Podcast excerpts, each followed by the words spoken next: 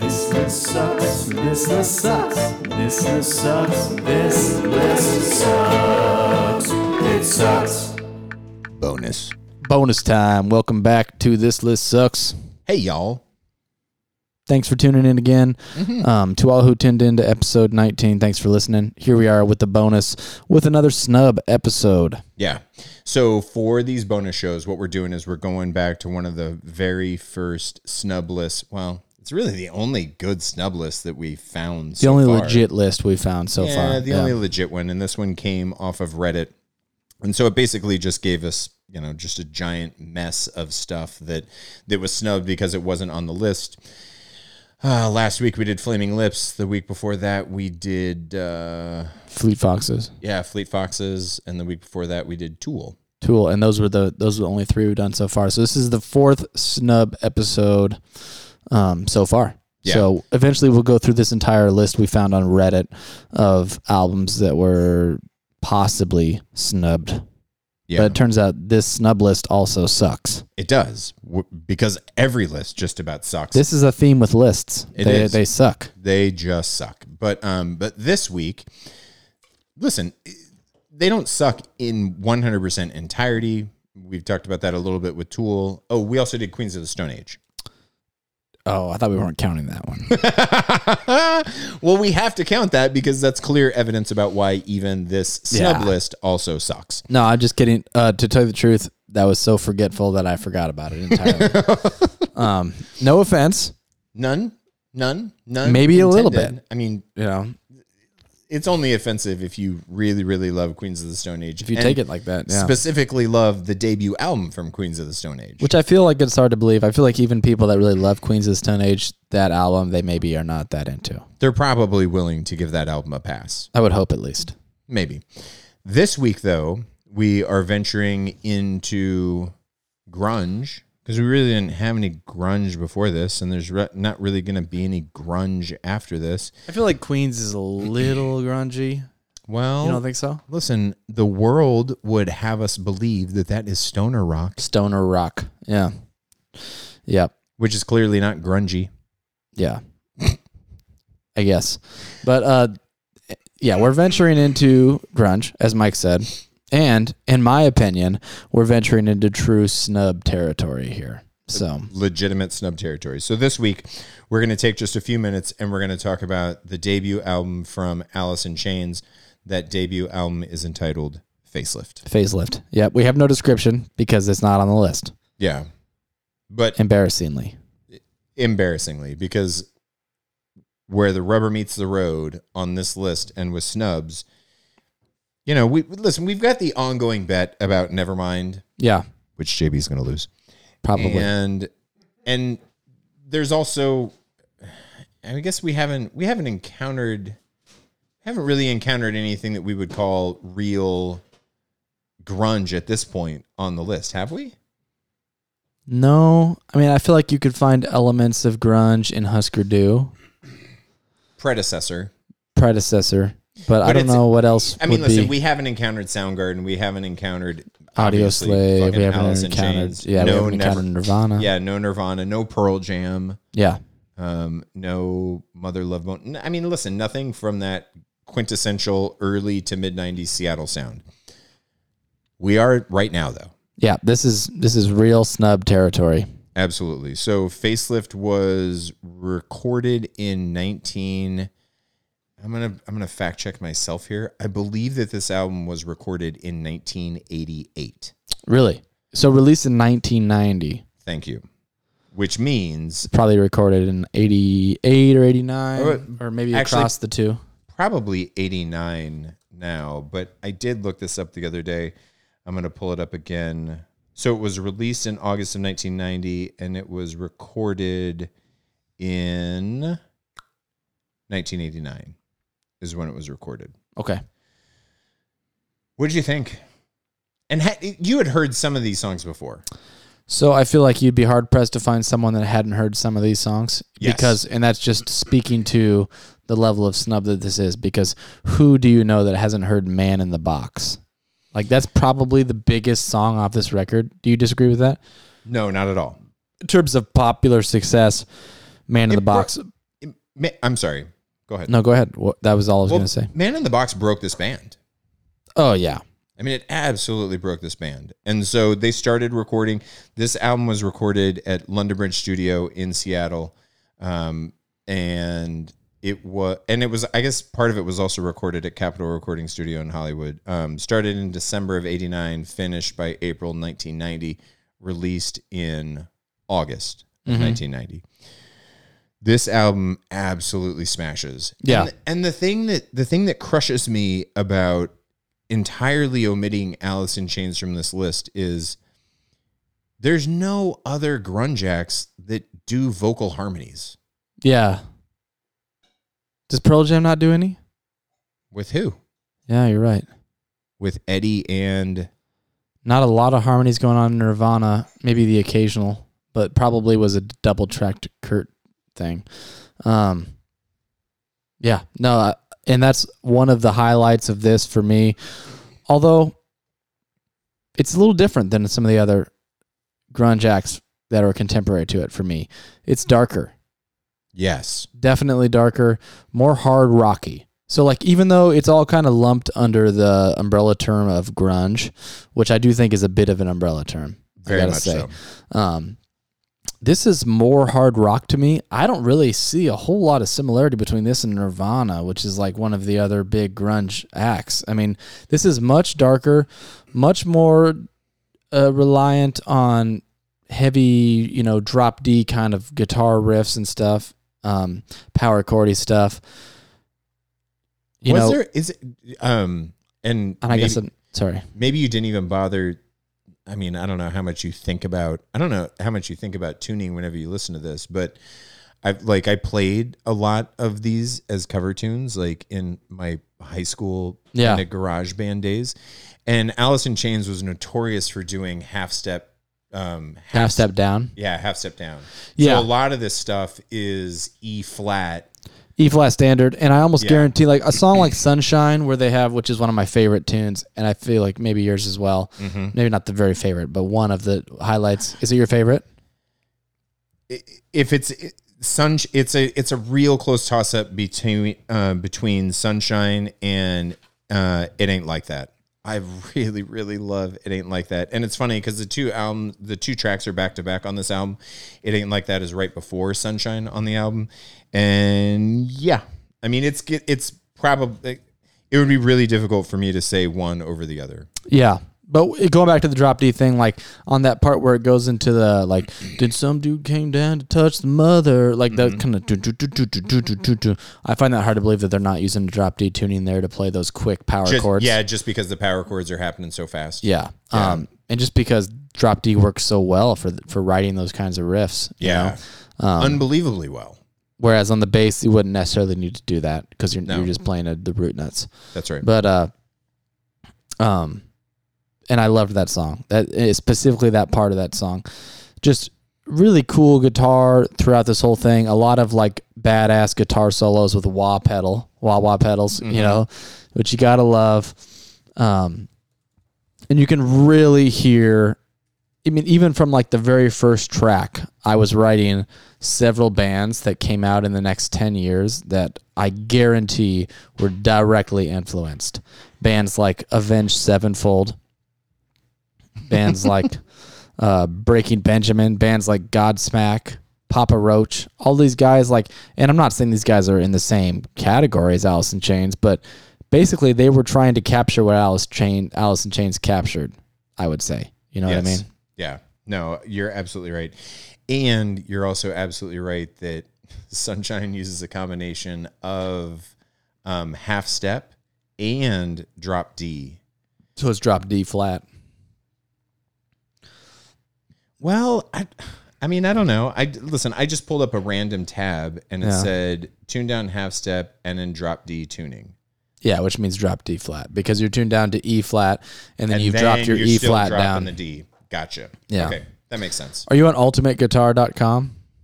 Of course. Those guys don't know shit.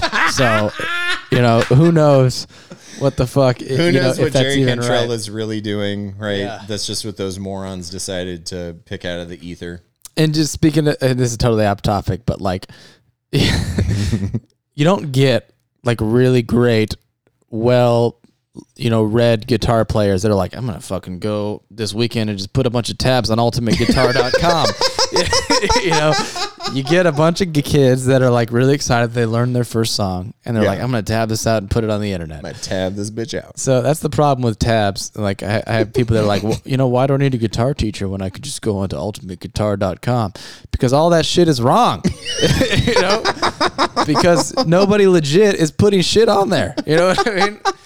Anybody, it's like Wikipedia except for, you know, less For shitty researched. tabs. Yeah. It's like the Wikipedia of shitty tabs. yeah.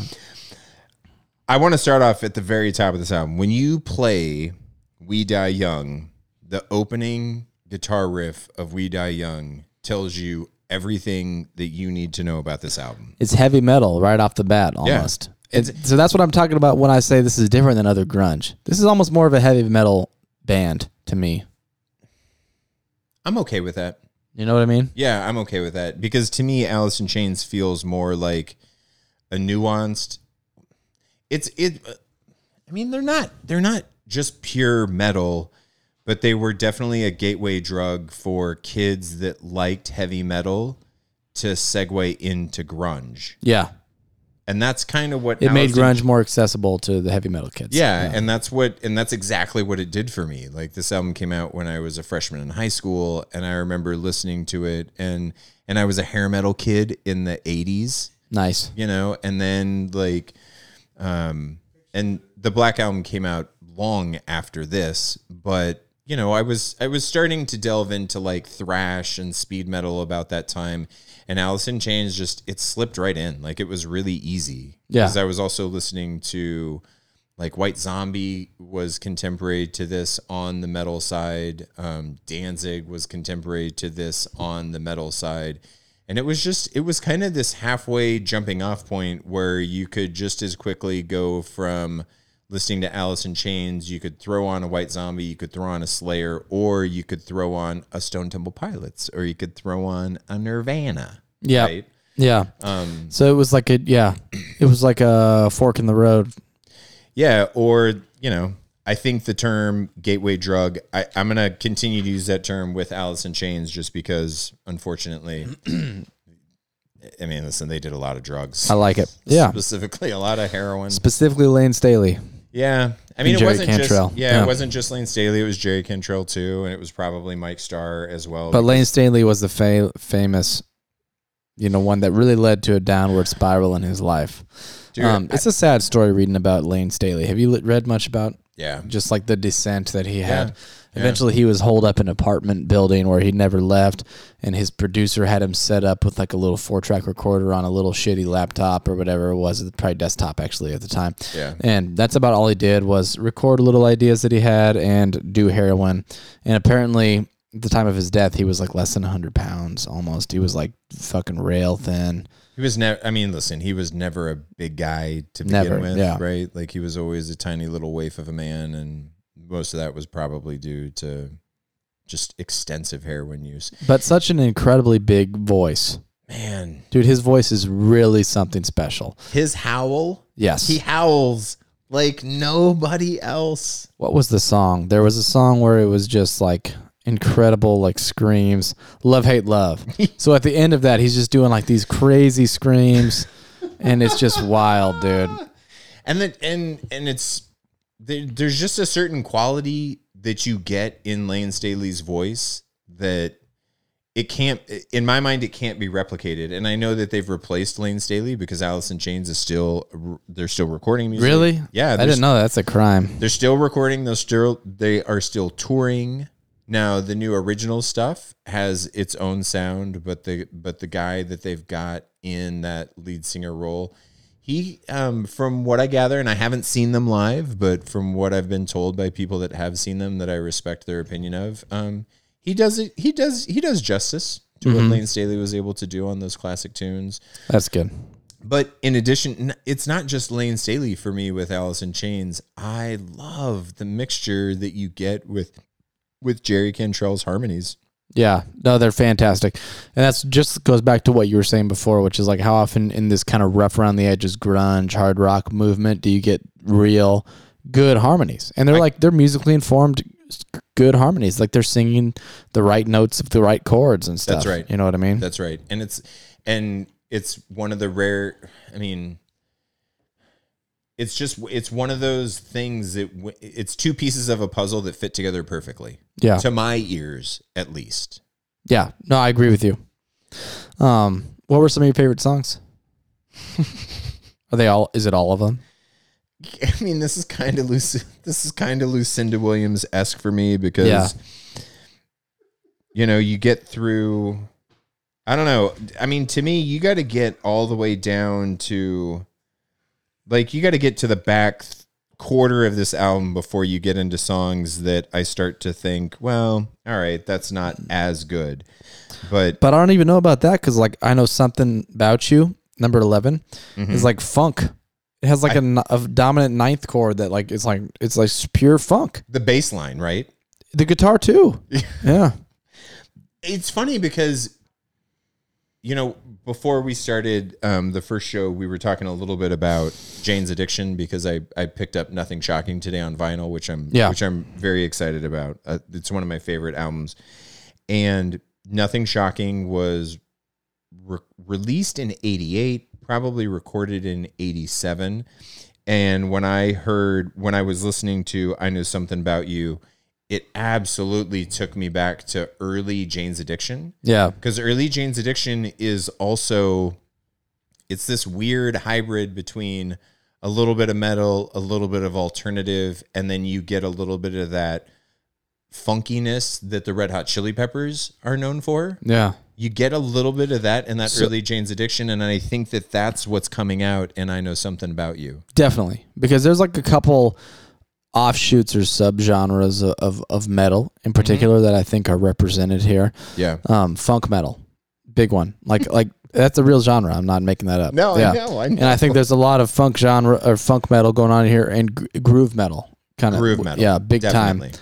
Um, going on here where it's like it, it's groovy. Like like they're they're setting up a groove, whereas most metal is more about just like thrashing your ears, but in, in a pleasant way. But like with with groove metal, they're, they're they're like setting up a groove that you could almost dance to, but it's metal music. You know what I mean? very much so Yeah. i love the lyrical content of this album Oh, it's so good. I mean, it's really, man, it's just really, really good. And that even comes up on the back half of the album. So, you know, you were just talking about I Know Something About You, the very last track, Real Thing. Mm-hmm. It's not the most musically exciting track. No, To it's like a blues song. Yeah. But metalified. It's a metal sh- blues shuffle. That's is what it exactly right. Dun, dun, That's- dun, yeah. That's exactly right. But lyrically, if you listen to that song, and so many of Alice in Chains songs talk about drug use, drug abuse, like the power of drugs, the power of addiction. And it's, and listen, I mean, we just got done talking about how Layne Staley died a waif like junkie. And so you get that, you get that all throughout, but sometimes they hide it in ways, I mean, they're not really hiding it, but they, they approach it lyrically in a way that's subtle enough that you got to be paying attention to recognize that this is you know another song about drugs or another song about Yeah. addiction, uh, about addiction Which is good. Innuendo is more powerful than d- directness. Absolutely Yeah. and that's and that's what you get with real thing Comes across more intelligently too. but You mean when they say "sexual chocolate, baby" at the very end? shout out to Eddie Murphy shout out to Eddie Murphy and Coming to America right Yeah. the band Sexual Chocolate from Coming to America I do love that line Sexual chocolate, baby. you did it better than me. yeah but um but Um, another thing I love about this one is how a lot of the songs kind of transition from one to the other. My favorite one was track one to two. So like when they drop into Man in the Box, like the way it's just kind of like open and then it's just like dirt, dirt, dirt, and it's dropped. It's like it's like a real seg. You know what I mean? What did you um what did you think Man in the Box was about before I mean, did you do any drilling into that? I mean, it sounds like drug use to me. It sounds like a guy that's like stuck in stuck in a box where he's like living in piles of his own shit, and it's like m- metaphorical for like him living in in his own like fucking filth.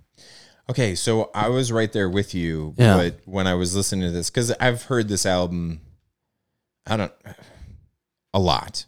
I've listened to this album a lot. I've heard it a lot, so I was already familiar with it. So I could I could dick around a little bit more and just look into some of this stuff.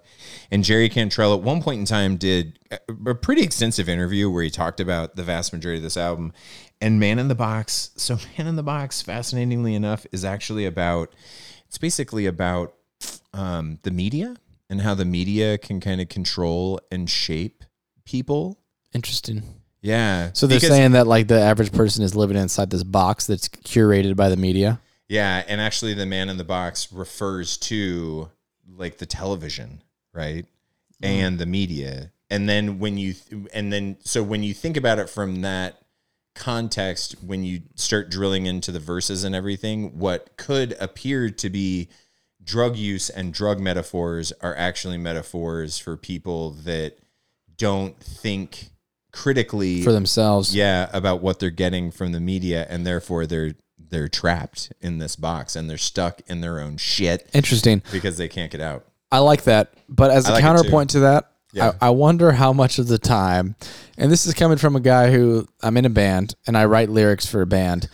how much of the time do people just fucking write lyrics and it's just fucking nonsense, and literally? then, and then after the fact you start describing meaning the to analysis bullshit. shit. Yeah. And it's like like like like you know, there's college courses done on, on on things like this and where you know the like even authors even books where like this is really this is a metaphor for this and the author's like, "Oh, is it?" you know what I mean?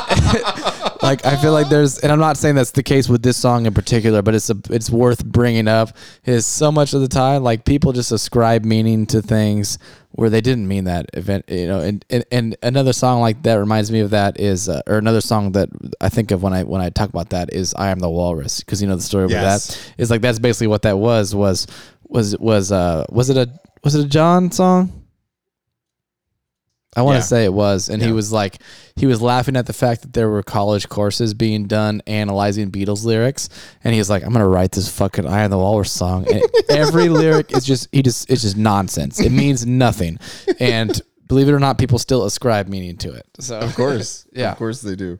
Um, I've always I've thought that, right? Because sometimes you listen to lyrical content of songs and it's obvious that there was a very clear intent and purpose and there's a message behind a song and then Yeah. every once in a while you get songs that you're just like, what the fuck is this? Like what is this about? yeah Um I can't believe this album's not on the list. yeah this one is a true snub and I think this one definitely deserves to be on the list where would you put it I don't I can't answer that because we haven't worked our way through the big list enough. But just if you were making a list, like not based on what the actual list is. Well, Sorry to spring this on you. no, that's okay. Uh, my first comment would be I might actually not even if you told me that I could only have one Alice in Chains album on the list, I don't know that I would pick this one. You'd pick Dirt. I I would pick Dirt, and I might even be able. to... And actually, I guess I wouldn't put Jar of Flies on there because technically Jar of Flies was only an EP as Yeah. opposed to an LP. But yeah, I, w- I would probably wrestle with whether I put this one on there or whether I put Dirt on there because Dirt is Dirt is much more of a heavy metal record. I mean, it's a metal album. It's you. I don't think that anybody would call Dirt a grunge album. Yeah. I I think you're hard pressed to call this a grunge album. That's what I'm I, I'm with you. I'm almost I get you. confused and befuddled by Alice in Chains being called grunge. I think it's just because it was at the same time. I think like it was the just. music sorry, go ahead. I think it was just because they were all from Seattle. and they were all friends and it was all kind of the same music scene but these guys like musically tell me this shit is similar to nirvana because it's fucking not at all it's much harder and it's it's much more riff based whereas nirvana is much more songwriting based very i mean occasionally there's there's little riffs um you're Come giving me on. like a look that's like making me to think rethink everything i'm saying but uh Lithium. yeah I, i'm talking in Lithium ge- is riff based. Smells like Teen Spirit is riff based. not in the same way at all I stand by what. I'm saying. No, no, Yeah. listen, I'm and I'm not disagreeing with you. I'm, I'm talking. It's more like chunky heavy metal riff based. You know what I Okay. mean? Yes. Yes, because these are metal riffs and Nirvana is also riff based, but it's um Somewhat though, like a couple it's a different songs. vein. Yeah, yeah, But Lithium is one that always stands out in my mind that Lithium is a metal song. yeah, You can call it grunge all you want, but that's a metal tune. yeah. But you couldn't find too many more songs by Nirvana that you'd call metal, could you? No. Exactly. Absolutely not. Because because you have songs like Come As You Are. I feel like every Nirvana. song on that's a pure grunge. Yeah. But I feel like every song on Alice in Chains is metal. I could argue. You know what I mean? yes. And I would agree with you. Yeah. I would agree with you. But I also feel like this is a list that we haven't seen a single metal album on this list. Yeah. Not so, even close. so it belongs on there. Yeah. I mean, just from that standpoint, if nothing else, just just to give some more representation to metal. And I'd say between for me between 350 and 400 would be a good spot for it. If we're gonna do this album, then I would say 350 to 450 is pretty solid. If we're doing dirt, I would actually put dirt somewhere between three and 350. Wow. But I do have to say, as much as I love all these songs, if you're putting this up Nirv- up against Nirvana for me, Nirvana belongs at least hundred spots above on the list Why? for me, because of that songwriting. just because of the songwriting, just pure like. That's all it is. Is like is like the songs that Kurt Cobain wrote, just the melodies and the hooks that he wrote influenced like generations of people, and it, it's still even. I mean, how often do people talk about Nirvana today versus how often do they talk about Alice in Chains? You know, it's just better, in my opinion, it's better songwriting. And I love Alice in Chains, but Nirvana is top fucking notch. And I'm not saying it's top 10, but it's top 100 for sure. It's funny because um, have being in high school when all of this stuff was happening. High school is just a shitty place anyway, right? You you get these weird kind of clicky fucking things that happen in high school, Yeah. and so the cool kids. Were you one of the cool kids? No, fuck, you fucking kidding me? Did you get band, bro. swirlies or did you give swirlies? Oh, I. Can I say? li- Listen, let's. I'll just. I'll just sum up my high school experience because I was a tuba player in the band, Yeah. and we used to have to play high school football games, and of course, I'm marching with a sousaphone in the marching band Yeah. for like halftime shows and stuff. I was also and- marching. The actual cool kids thought that the coolest thing to do was to take ice out of their cups while we were sitting in the stands and throw their ice to try and land it into the bell of my sousaphone. Okay, that is pretty cool. That's how cool I was. I'm just kidding. No, I think you I think you are cooler. Fuck those kids. They're probably working at Get and Go.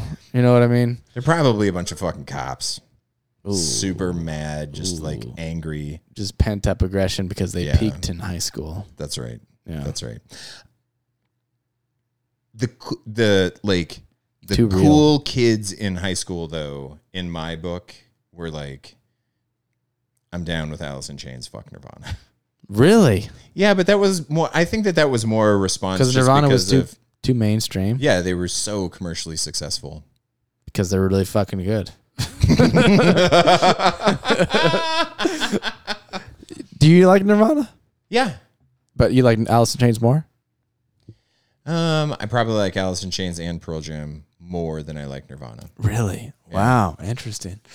I wonder when we It get was- to a Pearl Jam. It was it was just more I don't know. I was I felt like I could connect more with the sound that Alice in Chains was doing because I did I, like I was a metal kid at heart. Well, and it's different for you.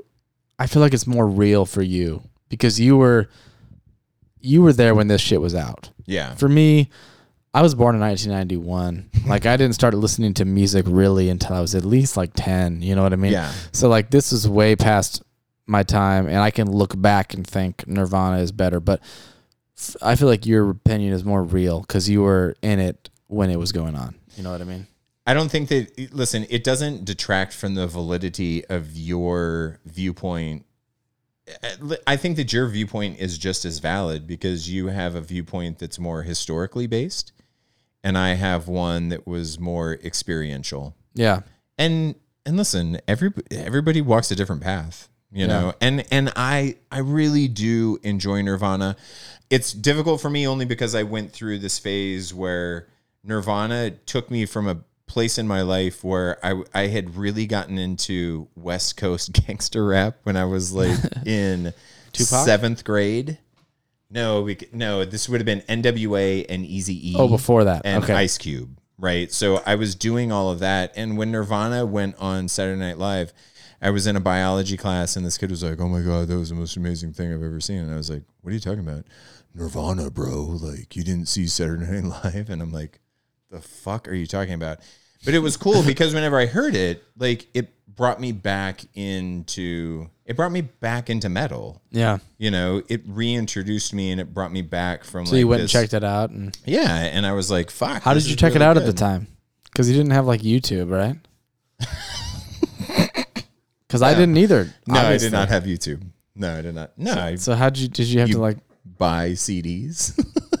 Oh, you mean you? Okay, I thought you, I was Yeah, talking you to, about like, like- Did you go check have out the Saturday Night Live performance? Is what I was talking about. oh no, no, Because you couldn't at the time. Well, there's no TiVo. There's no Yeah. DVRs. None of that. I was explaining that to some of our nephews the other day. Not to get off topic, but we were talking specifically about Netflix. We are like, did you know Netflix used to be like you ordered fucking DVDs? and I was like, what? I remember like I used to order. You could only order two at a time, and you Yeah. ordered two DVDs, and you had to send it back. yeah, you couldn't get the next one until you sent the old one back. yes. Um, yeah. So, so there is like I ha- I really do have like this soft spot in my heart for Nirvana because it kind of brought me back to to musical roots in Yeah. a weird kind of way. But then there was also this insane pushback because you know the cheerleaders were listening to Nirvana too. Fuck them. Yeah. Yeah. And so and so they're Normies. their popularity also created this weird backlash where, you know, me and like my friend group at the time, it was you know, it made us want to seek out bands like White Zombie and Slayer and Danzig. It's so funny because like if you told Kurt Cobain that, he would just be fucking horrified. I know. Like if like he was like, oh, the fucking cheerleaders are listening to my music, and the and the and the fucking and the you know the other guys who are like the real the real music fans are are avoiding my music They're just because of the me. normies. Yeah. he would be horrified. Yeah. Probably why he killed himself. Jesus, But he, he didn't do it though. Didn't he it? didn't. He didn't because he was murdered by Courtney Love. Well, That's the official position of this list sucks. And even even the music video for "Smells Like Teen Spirit," right? Yeah. It's like at this fucking faux dipshit pep rally with dumb fucking cheerleaders, like half-ass dancing. He's like literally making fun of them. yeah, Yeah. yeah. And so from that standpoint, I I would I would tend to agree with you in Yeah. terms of like what He'd be horrified. Poor Kurt Cobain. He's rolling in his over grave. his fucking Yeah. Mm-hmm. grave right now. Just like Mickey Hart, you know? Yeah. I'm sorry. All right. Just fucking with you, Mike. Listen, we're gonna put this shit on the list, but I can't wait for you to dive into Dirt because that's not an album that you have a ton of familiarity with. Yeah, none. So, I'll do that for sure. But I 100% agree that this should be on the list. so we're in agreement, Yep. Um, ish. what are we thinking for bonus for next week? Yeah. So next week, the next one on the list is every My Morning Jacket album. Ooh. So, So where do you want to start with it? Well, that's what I was. Yeah, that's what I was just thinking. So I'm gonna look at their discography here, but they don't. They're another band that that like they don't have that huge of a discography, so it wouldn't be. it's not super deep. I mean, we could definitely. St- is At Dawn the first? We could definitely go through all of them.